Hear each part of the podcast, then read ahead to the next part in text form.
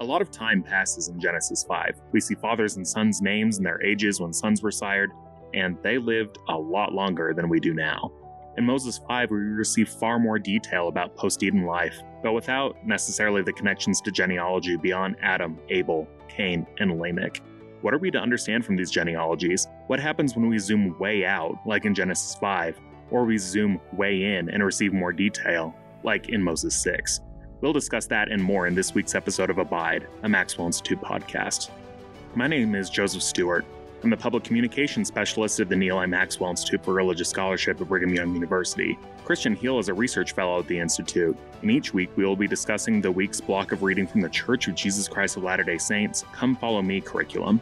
We aren't here to present a lesson, but rather to hit on a few key themes from the scripture block so as to help fulfill the Maxwell Institute's mission to inspire and fortify Latter day Saints in their testimonies of the restored gospel of Jesus Christ and engage the world of religious ideas. Now, Kristian, what's going on in Genesis 5 and Moses 6? Genesis chapter 5 gives the genealogy of the 10 generations from Adam to Noah through Seth. It's formulaic, and it kind of feels like we're being introduced to a new history, but one which is more telegraphic than anything we've read so far in Genesis. In this chapter, a man is born, has a son at a certain age, lives for a period longer, fathers other sons and daughters, and then dies. And their son has a son at a certain age and lives for a period longer, fathering other sons and daughters, and then dies. Note, however, that none live longer than a thousand years, suggesting that the tradition found in Psalms 94 and 2 Peter 3 8, that a day is a thousand years unto the Lord, is being used here to interpret God's warning to Adam that in the day you eat of the tree of knowledge of good and bad, you shall die. Before the flood, it seems that this thousand years is the upper limit of human of the human lifespan. Methuselah gets closest at 969 years. In Genesis 6 3, however, God vows to limit the age of humans to 120 years, perhaps thinking that they can do less damage in less time. Though some, like Abraham, live longer. While Psalm 90:10 seems to reflect the reality of much of ancient Israel, when it says, The days of our years are threescore and ten, and if by reason of strength they be fourscore years, yet is their strength labor and sorrow, for it is soon cut off and we fly away. Genesis 5 corresponds to Moses chapter 6 through chapters 8, verse 13. Genesis 5 is 543 words in the James Version. Corresponding Moses section is 5,685 words. Within those 5,000 extra words are some of the most beautiful doctrines of the Restoration. We learn more about Adam, the gospel of repentance is preached, and we have an extended story of Enoch, one of the most important biblical figures in the Latter day Saint tradition. Enoch gets just four verses in Genesis, but the evocativeness of those verses demanded explanation and expansion, generating three separate books of Enoch anciently. First Enoch, which survives completely only in Ethiopic, but is an ancient Jewish text thought to have been written in Aramaic in the centuries before Christ. Second Enoch, which survives in Slavonic, but is another ancient Jewish text thought to have been written originally in Greek, perhaps even in Egypt, before the first century. And Third Enoch, which is a Jewish text composed in Hebrew around the 6th or 7th centuries after Christ. We'll talk more about Enoch, I think, in the next episode on Moses 7, when Terryl Givens will be our special guest. Thanks for that brief summary.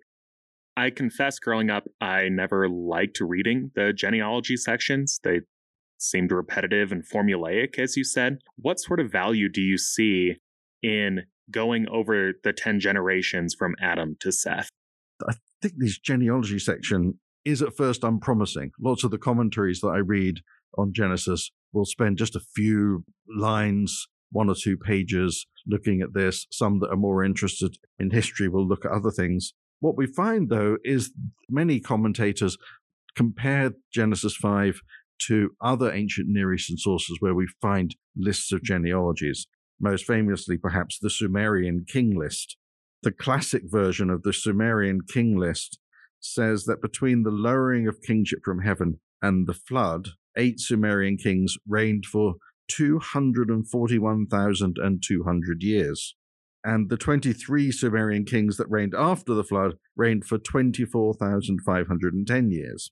it suddenly feels as though in Genesis 5, things are much more sort of realistic, even though people are still living for a very long time. So within this ancient Near Eastern background, we find echoes again of this primeval history of the house of Israel. Especially in these chapters 1 through 11, constantly hearing these echoes of things that we find in other literatures. As we look in subsequent episodes, echoes of the flood, and here echoes of these lists of kings, which are really trying to get us from one place to another. In the Sumerian king list, from the beginning of kingship to the present day kings, and in this king list, getting us from Adam to where we want to be now, which is tell us more about the flood. That's where what we start with in Genesis chapter 6. I also think in the book of Genesis, as we discussed in prior episodes, that it's compiled during the Babylonian captivity that this genealogical list provides a history to a people. It's a Western idea that people with a history are people who are connected to God, people who are favored by God. And though this is coming in a Near Eastern context, I wonder if this is showing the value to the Israelites, to the Jewish people, that they are not just people who are being oppressed in Babylon. They are people with a proud and noble lineage to which they can look to. And in thinking about writing, while oral culture and oral histories are crucial to maintaining a family's history, a people's history, when one writes one down, it's with the hope that it will survive from one generation to the next. And so these mothers and fathers who are in Babylon raising their children are not just telling their children about their people's history, they're writing it down with the hope that they will one day not be oppressed, they will be able to teach their children and grandchildren, and they will know what they did about their religion and about their ancestors. I think about in the Doctrine and Covenants, where the Lord commands Joseph Smith that there will be a record kept among you. And I wonder if these genealogical records fulfill the same sort of commandment from the Lord, which is to say, you need to keep a record of what you have done so that you can refer back to what you've done at the day of judgment, but also so that here on earth, people can refer back to what you have done and draw inspiration and draw lessons from it. Yeah, I think those are two great points. One, the importance of genealogical lists in locating us and connecting us to some aspect of the past that gives us meaning and purpose. Here we're connecting Noah to Adam. Later on, we'll be connecting Noah's child to Abraham. And so we have this direct line when we talk about Abraham, the kind of patriarch of the Judeo Christian tradition and, and the three um, Abrahamic faiths. We're talking about a descendant of, uh, we've got this direct connection. And the same when Jesus is introduced in Matthew we have this direct connection from Jesus back to Adam. So we're we're doing kind of interesting things there. Now, I have a question because you bring up the Sumerian king list, and in other episodes, we'll talk about other ancient Near Eastern documents that mirror what is in Genesis and other Old Testament books. How would you describe to someone why ancient Israelites have similar narratives or similar practices to their ancient Near Eastern neighbors that we accept as scripture, but that we don't necessarily accept as scripture from other civilizations or other nations? Yeah, I think a really interesting question. One of the best answers to this question is that the Israelites are simply using the established genres of their time in the same way that general authorities today would preach a sermon, which is a genre that Christians throughout the world are using, or will will write a letter in the same way that other people write letters, or as scholars will write articles because that's what other people do. The content of those, however, becomes the thing which is different. And so Jewish writers of the Bible are using thinking about other creation stories, but writing a creation story which has at its heart the work of God, of the work of their God, of Jehovah God. I think in each of these cases, God didn't inspire the Israelites to write history. He just inspired them to write better history. We'll have these genealogical lists. They sound like other genealogical lists, but they're performing a particular purpose. And so this is how I think all of us kind of work. We'll look at genres and very rarely do new genres get created. We look at the existing genres, which provide a vehicle for saying certain things, and we'll take that and we'll use them and per- repurpose them to say the thing that we want to.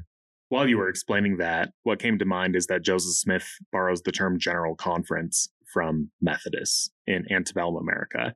And the idea that Joseph Smith took what was there, prayed to receive more inspiration, and adapted it to the saint's circumstances. So that strikes me as as useful to think about not just writing a kind of history, but writing a better history.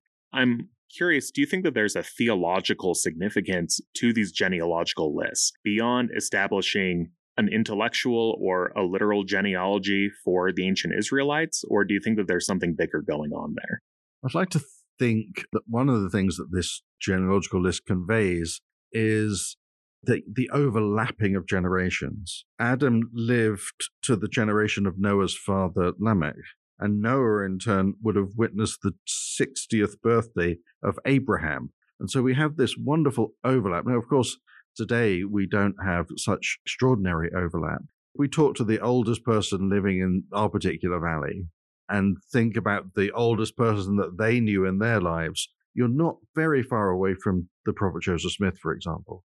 And so I think this idea of a multi generational personal family, ward family, church family that is able to pass down and be aware of and be eager to learn from the elders of the kind of previous generations creates this sense of continuity that we find a little bit in Christianity, for example. We have apostles and then those who knew the apostles and those who sort of knew those who knew the apostles. And so we have this tradition of orality as well as in what we're writing that gets us somehow closer to or gives us a more direct connection to the sources of revelation and knowledge.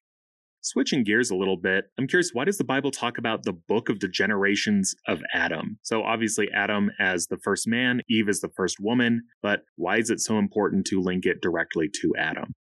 I think there's something interesting going on here. The book of Moses expands on it when it tells us that Adam was given a commandment to write.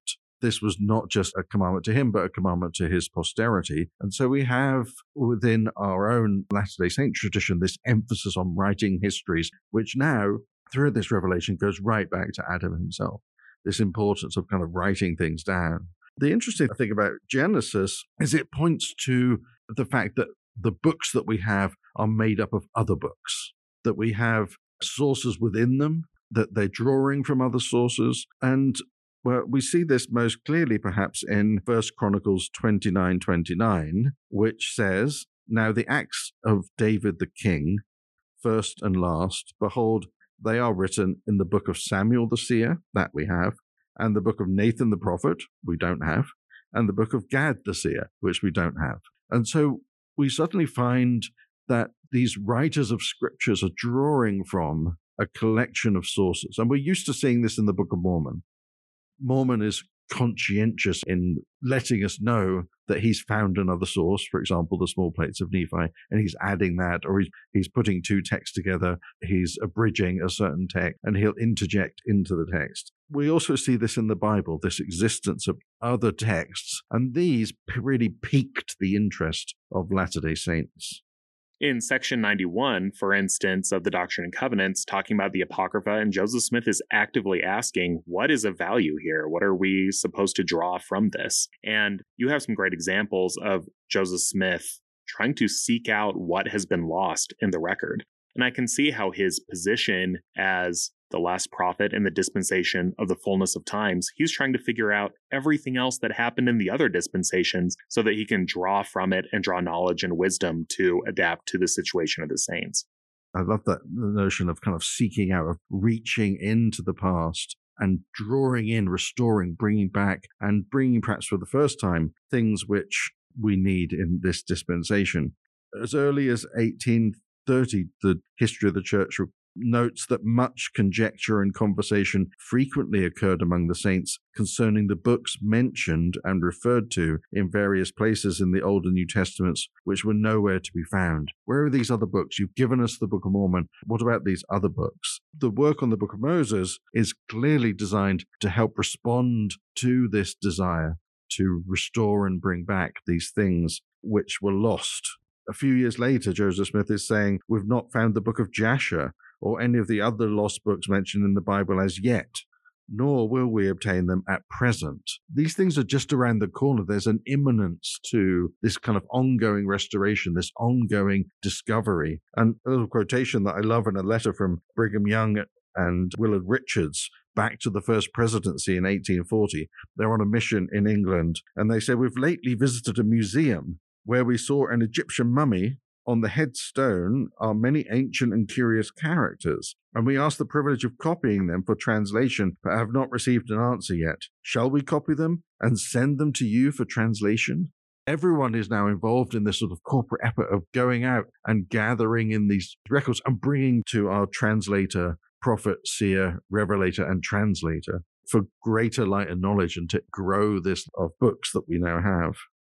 It's really something to look back on that sort of optimism and just see a world that they are expecting to be exploding with revelation. That they have every confidence that there are so many answers yet to be received, yet to be revealed. And I think sometimes as modern Latter day Saints, we get bogged down a little bit. We think, oh, the days of revelation or miracles were in the past, but in reality, they're still happening today. I would personally like to capture some of that optimism and maybe changing the way that I say go forward with faith isn't going forward with a certain knowledge that everything will be okay in the end, but going forward with faith with the expectation that good things are always around the corner.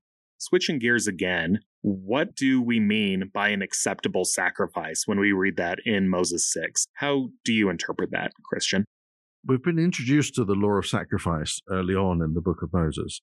God teaches this to Adam through an angel after the fall. And in Moses 6 3, God revealed himself to Seth, and Seth rebelled not, but offered an acceptable sacrifice like unto his brother Abel. And this notion of an acceptable sacrifice seems to be significant.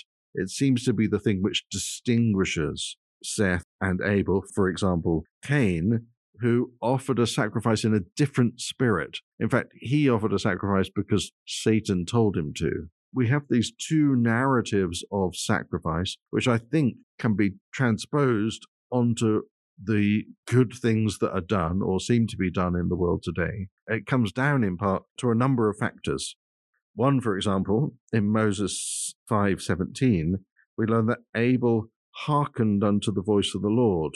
And there seems to be a parallel between hearkening in Moses 5:17 and rebelling not in Moses 6:3. This kind of reminds me of, of Nephi's experience at the beginning of the Book of Mormon, where he describes that I, Nephi, he says, being exceedingly young, nevertheless large in stature, and also having great desires to know of the mysteries of God.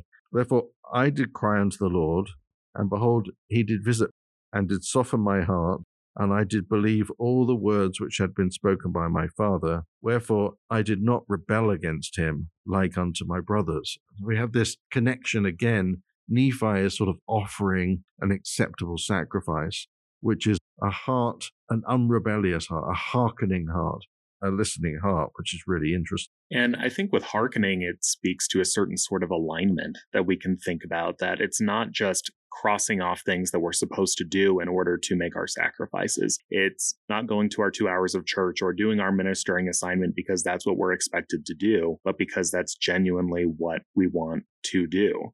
It seems in Genesis and in Moses to me that Cain's heart is the issue, not the actual sacrifice that he made. As someone who likes to be able to put a flourish on the things on my checklist and be able to say, I've accomplished this, I've done this, I don't need to worry about it for a while, there's something really powerful to me about saying it's one thing to do it, it's another thing to do it with the love that our heavenly parents have for all of their children. It seems to me that Satan telling Cain to perform this sacrifice has a certain way of saying that it becomes more about Cain than about the sacrifice that's being made. For instance, when I was 12 doing a fast offering route in Utah, I wanted to do the biggest one because I wanted someone to notice that I was working so hard to serve. And looking back, yes, that's a silly story, but it also points to something that I've had to learn over time, which is that someone else's recognition of what you've done isn't the end game. It's serving with your heart, mind, mind, and strength. Yeah, that's beautiful. I think that some of the most subtle work, I think, which is done in our own spiritual lives is teasing out why we do the things that we do and purifying our intentions so that we're not acting out of shame or out of guilt or out of fear or out of a desire to promote ourselves, but really finding and drawing upon that pure love of Christ. Yeah, I also want to mention here, though, that sometimes we can get into these big discussions of, am I authentically serving? Am I really following the mm-hmm. spirit? Things like that. It's okay to do things for the sake of doing them, but always with the aim of doing it more because of our love for God rather than our love of self. So if you're thinking to yourself, I too take the biggest fast offering packet, or whatever the case may be, I do my ministering so that I don't have to tell my elders quorum president that I didn't do it. Whatever it is, it's okay to start there. It's always about growth and becoming better and moving on from there. Which brings us to another section in Moses 6 where it discusses repentance. In fact, there's some really beautiful language there around the promises that the gospel of Jesus Christ offers to each of us to repent and become closer to God. So in Moses chapter 6 alone, we are taught that we must repent seven separate times. And so this is distinctive and an important theme here. Right from the beginning, Adam hearkens unto the voice of God and called upon his sons to repent. And there's this emphasis, certainly generationally, to teach your children the gospel, to teach them to repent. When Enoch is called, he's called to preach repentance. And so this message the message of repentance, which is really a, a message of hope that you have the chance to change and can receive the rewards and blessings for changing, is one that which is here in the foundation of our understanding of the kind of primeval story. From Adam forward, as we understand it now through through this revelation, through the book of Moses, the gospel of repentance was preached It also reminds me of Second Nephi chapter two. Again, thinking Adam fell that men might be and men are that they might have joy. I don't think that you can take that joy away from repentance, away from becoming a better person, becoming more spiritually clean through the atonement of the Savior. And from the beginning, that's what we've been asked to do is to become better, to align ourselves more fully with the gospel of Jesus Christ. Yeah, exactly. And I think that we see this actually not only taught in Moses 6, but modeled in Moses 6, enacted by Adam himself, who is told in Moses 6:53 by God, "Behold, I have forgiven thee thy transgression in the Garden of Eden." Adam went through this process of repentance. This is why we are punished for our own sins and not Adam's transgressions. Adam took care of what happened with him and has been forgiven by God. And we have this beautiful scene of him being taken up by the Spirit and baptized and receiving the Holy Ghost. And then is told, Behold, thou art one in me, a son of God, and thus may all become sons of God. And so he sets a pattern for all of his children to follow that through the waters of baptism, through repentance and baptism and receiving the Holy Ghost, we become one with God. We become sons of God as soon as you said that, it made me think of the babushka dolls, the Russian dolls, the nesting dolls, and thinking about how all of them are one in one giant figure, but are born out in that way. And also thinking of something that my friend Rachel has spoken about, thinking about generations as these nesting dolls, and thinking about how we fit into a larger context that we come out of somewhere else that only makes sense if we can think about our relationship to the other dolls that are in the set, ultimately within the one set, within Christ Jesus and within the fold of our heavenly parents. I love that idea. And one of the things that strikes me is that in each generation, we are confronting our separation from God this seems to me to be sort of the test that is presented to us. Even those of us who are brought up within a religion, as brought up as Latter day Saints, we have to confront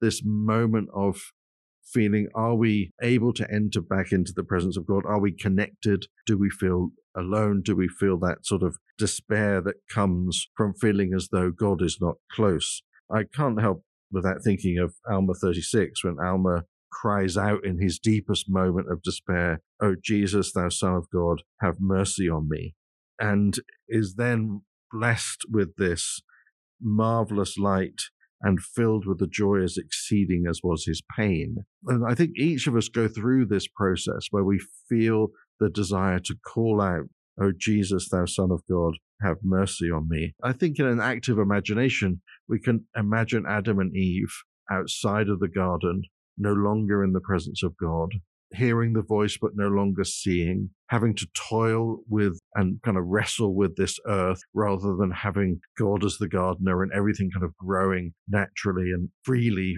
for them, and crying out when they learn about the gospel, when they learn about the gospel of sacrifice, when they learn about promised Messiah, oh Jesus, thou Son of God, have mercy on me. And that this response to Adam and to Eve, you're forgiven, your transgressions in the Garden of Eden, is the result of that. And that's how I sort of imagine this story playing out with the gospel of repentance sort of at its heart. What a marvelous place to stop for this week. Have a blessed week, y'all.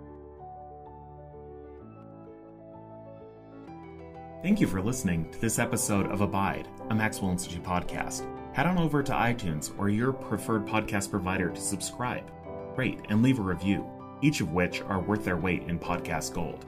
You can receive show notes, including references to the sermons and articles referenced in this episode, by signing up for the Maxwell Institute newsletter at mi.byu.edu. Please also follow us on Facebook, Twitter, Instagram, and YouTube for more content from the Neal A. Maxwell Institute for Religious Scholarship. Thank you.